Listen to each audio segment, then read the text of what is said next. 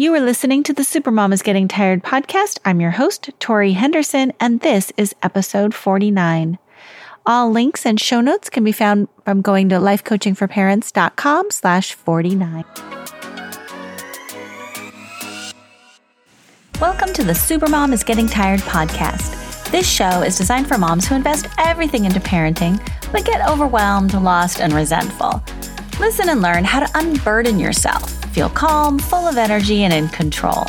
I'm your host, Master Certified Life Coach, teacher, and recovering supermom, Tori Henderson.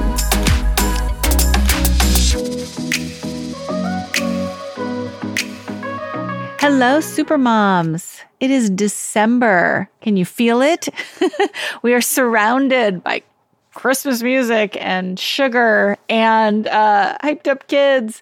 This is go time for supermoms. This is like the Supermom Super Bowl this month. this in May. These are the craziest months. So I hope you are hanging in there, doing well. If you've got life coaching on your uh, Christmas wish list, make sure you go to lifecoachingforparents.com, schedule a free session so you can tell your husband what to get you. A happy, sane mommy for Christmas. That's what everybody wants, right? All right. Well, today today's very timely question with December here, as I mentioned, kind of surrounded by sugar, because today's episode is asking the question Is my child addicted to sugar? So, this question comes from Tina. She writes, I'm struggling with my 14 year old daughter being so ungrateful and unwilling to help out. I'm thinking I need to stop making nice meals for her since she's not willing to make so much as a piece of toast for herself. She'd rather sit on her phone, and if I let her, she'll go without eating or grab whatever sweet snacks she can find. It was important to me to teach my kids how to prepare healthy meals for themselves, and my son will do it on occasion. We give him lunch money because when he buys lunch, it's healthy. My daughter, however, will just buy Rice Krispie treats and Pirate's Booty or won't eat at all. I'm worried about her addiction to sugar and have thought about her seeing a nutritionist, but with the attitude, I'm thinking family counseling could be useful. Could the sugar addiction be the cause of so much negative behavior? Well, in a word, Tina, yes. So the parent education answer is kind of the you know, I'm going to give you some just background information. I think it would be helpful to talk about sugar addiction. So many people might minimize it or laugh it off, but it can be a real problem for many people. This isn't just like, oh my God, I'm addicted to peppermint mochas. You know, people use the word very loosely. But what we're really talking about here is a physiological addiction that is caused by the brain and affects the brain. And therefore affects, because it's affecting our brain, is affecting our actions. So I am not a nutritionist or an addiction expert, but my son had an experience with sugar addiction. So I am happy to talk about it in simple terms from a mother's perspective. The way I understand it, sugar releases dopamine in the brain. Dopamine is a feel good chemical that floods the brain and creates cravings. When the dopamine high from sugar wears off, withdrawal symptoms set in, just like it would if it was an alcohol, drug, anything that people can get addicted to. Okay, it affects the brain very similarly. The brain then requires even more sugar to bring the same good feeling, creating a constant craving for sweet foods. Without the dopamine inducing substance, sugar addicts feel tired, restless, anxious, or depressed, making the craving even stronger to alleviate the unpleasant feeling. Okay. So it's just that classic cycle of addiction where I need more and more and more in order to then just feel normal. Because without my drug of choice, I don't feel well. I don't feel normal. And so that's where it turns into kind of like emotional eating. Like you're not going to eat sugar because you're hungry. You're going to eat it because you, you don't feel well and you need a hit of dopamine.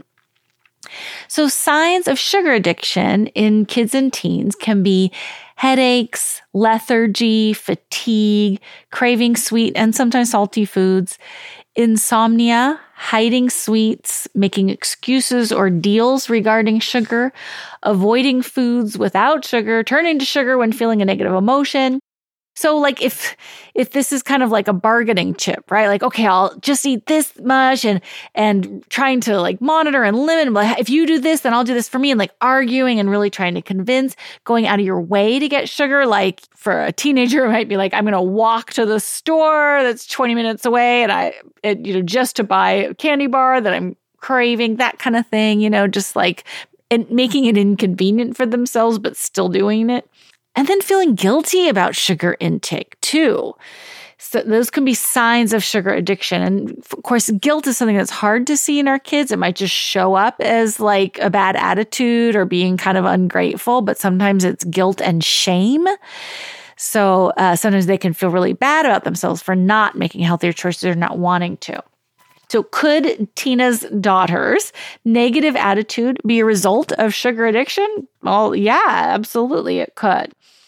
But being ungrateful and unwilling to help could also be a normal teenage state of mind. So if you are seeing that she is constantly negative, fatigued, lethargic, fighting with her brother, uh, avoiding emotions, it's like the avoiding of emotions, it's like if I start to feel something, then that's what makes me want to go eat sugar. If I have a, a bad day, I want sugar. If I have a fight with my brother, I want sugar. If I my mom gets mad at me, I want sugar. So you see what I'm saying? Like that's kind of like avoiding dealing with the emotion itself and seeking sugar instead. But a big sign of sugar addiction is when kids seek out sugar to the exclusion of other foods. If you're seeing this, and it's, you know, like a lot of this is you want to look at what's the her personality like? And are these things uh, different? Like if she's always been lethargic and fatigued and that she's just kind of has a slow internal speed and this is you know and she's always been kind of a, a, glass half empty type of girl then she hits 14 and this is just a continuation of her personality then that's very different than someone who maybe used to be a lot more lively and energized and positive and now is dropped in that and her personality has changed so, yeah, the biggest one I think is seeking out sugar to the exclusion of other foods, you know, combined with the fatigue and the lethargy and sometimes like dark circles under the eyes too. So, yes, the problem might be sugar addiction. And seeking a help of a nutritionist or a naturopath, you know, might be helpful. Um, you can certainly talk to the pediatrician. I didn't have much luck with Western medicine when it came to this kind of thing. I kind of went to alternative medicine. You know, for us, in a way, we were lucky because my son, when he was 12, he had had a brain injury and he had a QEEG done of his brain. And they looked at the results and they told us that he had the marker for addiction. Before he'd ever gotten addicted to anything, we knew that his brain had this predisposition. It meant like his brain was wired similarly to the brains of people who struggle with addiction. So we're like, well, this is really good information to know before he goes off to college, right? That he knows that he has the brain of an addict before he even has his first alcoholic drinks or tries drugs or vaping or tobacco or any of that stuff. So in a way that was really helpful, but it surprised us when his drug of choice turned out to be sugar just, you know, about nine months after that. So it surprised us on what really gave him the dopamine, but we had already kind of prepared ourselves and could spot the signs of addiction, which really were very similar to what you hear about when someone is addicted to drugs or a heavier substance. So, what I learned is that some people have a predisposition for addiction, but you don't really know what will trigger it. Whether it's sugar or alcohol, it could be video game addiction, it could be gambling addiction or porn addiction. It's all coming from the same place. It's dopamine. So different brains react differently. It's not a character flaw nor a sign of bad parenting if your child becomes addicted to a substance or something, right? So, getting frustrated with your child for not being able to manage her sugar intake is kind of like getting mad at your child for having dyslexia. Like, this is just uh, how her brain is wired and it's maybe wired a little differently than other people, but it doesn't mean there's anything wrong with her. It's just that this is something that she's going to have to deal with. Like this is something she's got to figure out and negotiate. I found a quote about addiction by Luke Davies, who defines it like this When you can stop, you don't want to. And when you want to stop, you can't. So if that quote resonates with your daughter, then maybe sugar addiction is something that she is dealing with.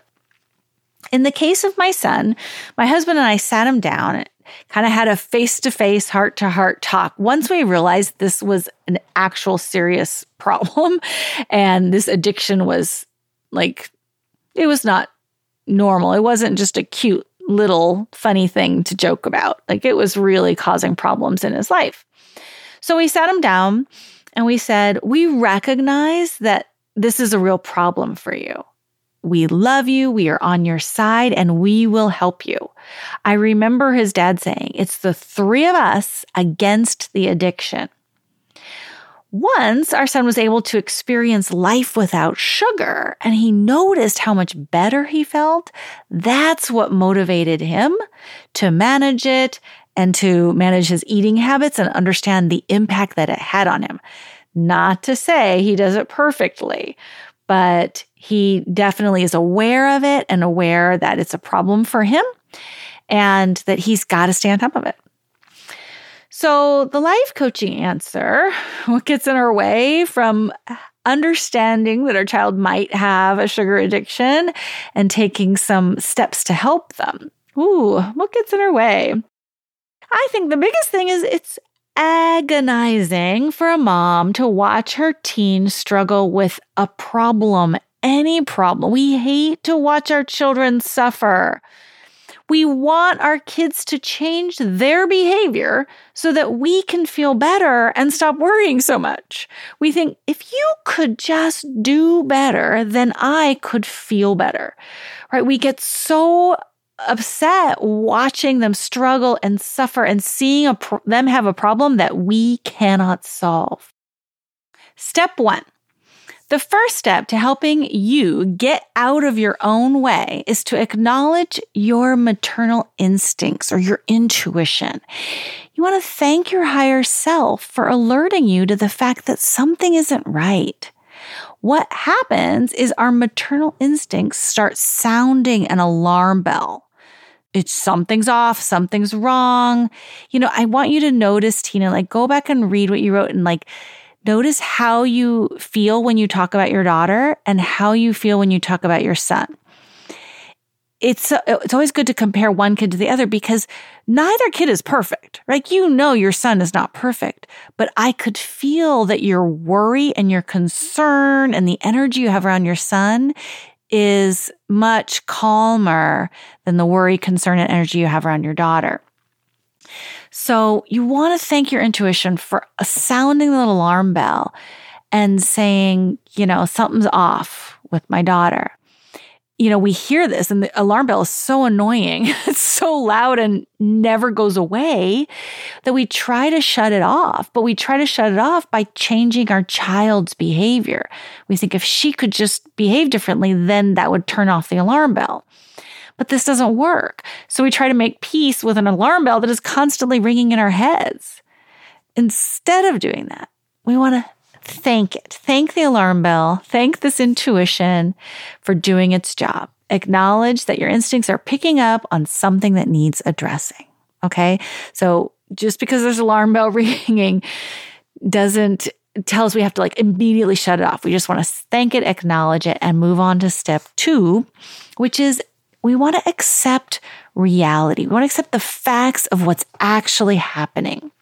So instead of thinking she shouldn't be acting this way, accept that this is exactly how she's supposed to be acting. This is exactly what's supposed to be happening.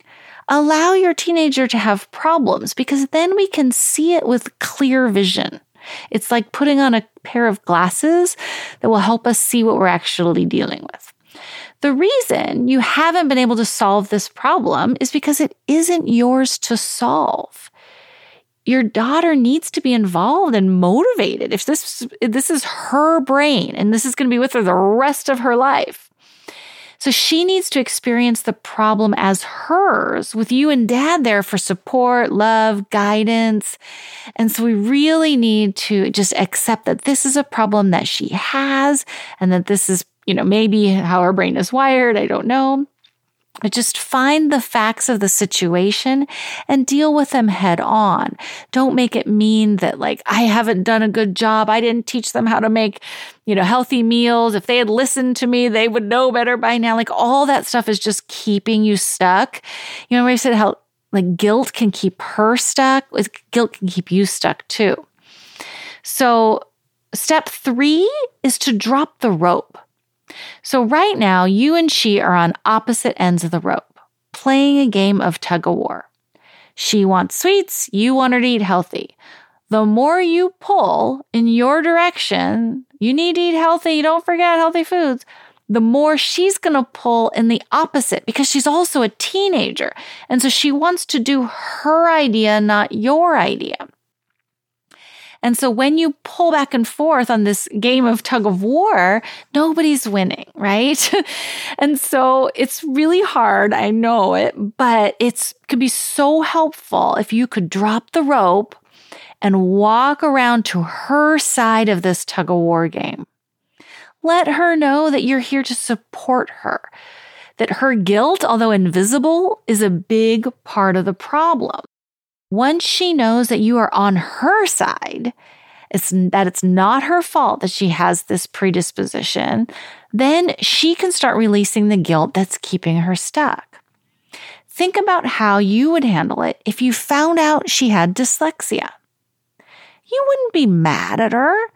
You wouldn't expect her to fix it on her own. You wouldn't enter into a tug of war over it you would be on her side of the rope, helping her find resources, outside experts, and maybe even encouraging her to be patient with herself, you know, to be, really be kind when we can see that it's the brain and not her fault or your fault and nobody's to blame, then it's so much easier to drop the rope and come around her side.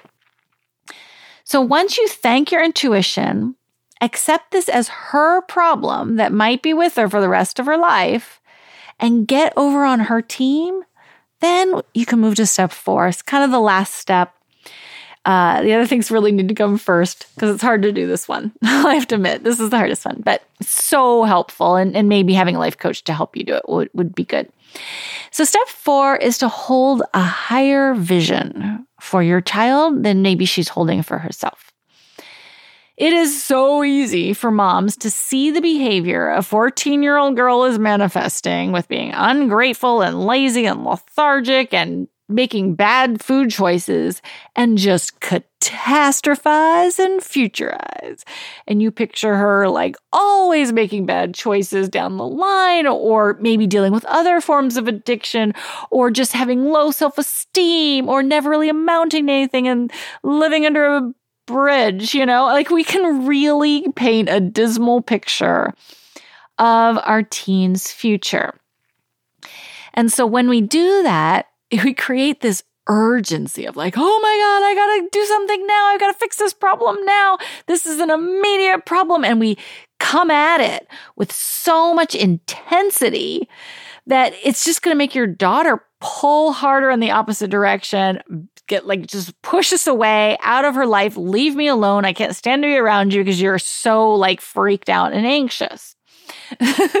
so, parents can help their struggling teen by imagining that their struggle has a purpose. I found it very helpful to believe that my son would use his challenge to help others. And, and even for myself too, I imagine like that there was a reason I was having this. Like why would I have a sugar addict as a child? I'm never had issues with sugar addiction. You know, you can easily kind of go there and question it, like, what's wrong with him? What's wrong with me? What did I do? But it's so much better to say, like, I'm going to use this. I'm going to use this to help other parents. He's going to use it to help other people somehow, some way. I don't need to know. But I do think it's so helpful for us to communicate our positive beliefs about them overcoming this struggle to them. Like instead of saying, she shouldn't have a problem and I wish that she didn't have this problem and I want it to go away. Instead, we want to say, yep, she's got a problem and she's going to have to struggle with this and this is going to be with her her whole life but i believe she's going to use it to help other kids dealing with the same thing to have more compassion for anybody who's struggling or suffers with something, to have compassion for people whose brains don't work the way they want them to do. Maybe just give you a broader understanding of the world and the different kinds of people that live in, in it and the different circumstances of people that have to go through it. Like there's so many things positive, wonderful things that can come from dealing with a problem like this as a teenager. So let your daughter know that you believe in her ability to do hard things. You believe in her ability to ask for help when she needs it, and you trust her to prioritize her health and happiness. We aren't meant to go through life without problems, but we are meant to grow because of them. Let her know that good things wait for her on the other side, and you are there to support her every step of the way. Today's Supermom Kryptonite, I call it putting on the cape. Okay, supermoms. if you're like many of my clients, you are excellent at putting on the cape you see your child suffering in some way and you put on your supermom cape and you fly to the rescue. So this is I'm definitely a supermom in this category too. And I have a lot of clients who love to come to their child's rescue. We love feeling capable and responsible and like we can save our children from problems. We can end their suffering right now today. We were made for days like this. But sometimes we don't have the resources necessary to help our kids solve all their problems. Expecting to be able to solve any problem your child ever has will drain your energy. You will know if this is your situation because everything you've tried hasn't worked. Okay. It could be that it's your child's problem to solve, and all you need to do is drop the rope and join her support team. Or it could be that your child isn't capable of fixing the problem on her own, and neither are you. And it's time to add outside experts to the panel. Just make sure that it's you and your child against the issue. You can add other people. You can add dad to that. You can add sibling to that. You can add doctors to that team, but it's the whole team of you are against the problem. Okay. So rather than you saying, coming in and like, I'm going to swoop in and I'm going to solve this problem for my child so that she doesn't have a problem anymore, that just doesn't work, especially when they're teenagers because they are supposed to have problems. These are the problems they're supposed to have so that they can grow into the person they're going to be. If we're dealing with an addiction, then we're dealing with a brain that's been hijacked. So getting professional help can be life changing putting on the cape and trying to do everything for our teens will drive us both crazy and exhaust us. So instead, hang up the cape, step into your daughter's shoes, and try to see things from her perspective. Today's Supermom Power Boost is do something impossible. When my son's naturopath described the cleanse she wanted him to go on, which was no sugar, no gluten, no dairy, my first thought was, there is no way I could do that. I can't make him do it, and I can't make me do it. But of course, there's nothing like the health of your child to motivate you to do things you think are impossible.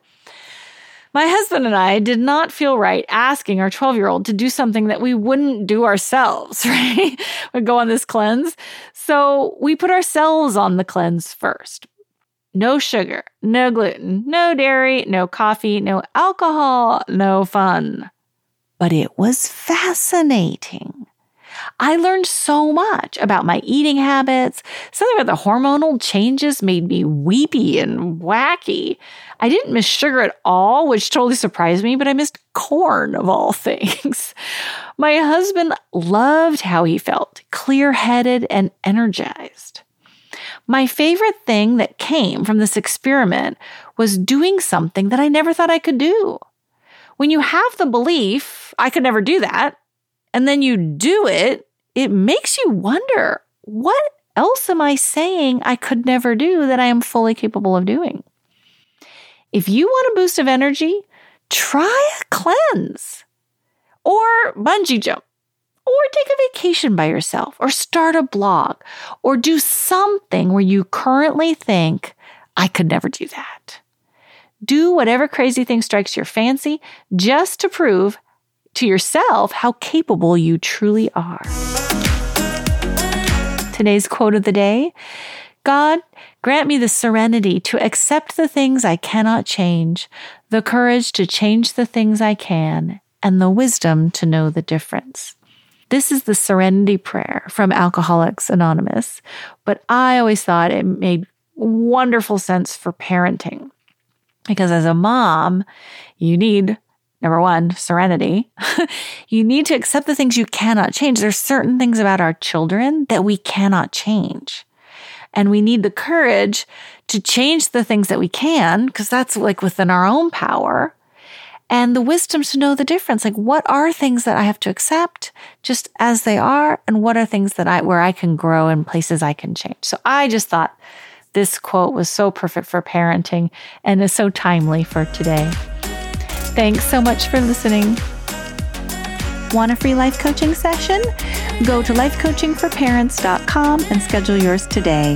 And thank you so much for listening. I would love it if you would subscribe and share these podcasts with your friends. If you have a question you'd like me to answer on the air, go to lifecoachingforparents.com slash record my question and you can send me a voicemail recording or write me an email and I'll answer it on the air. Thanks again. Have a great day.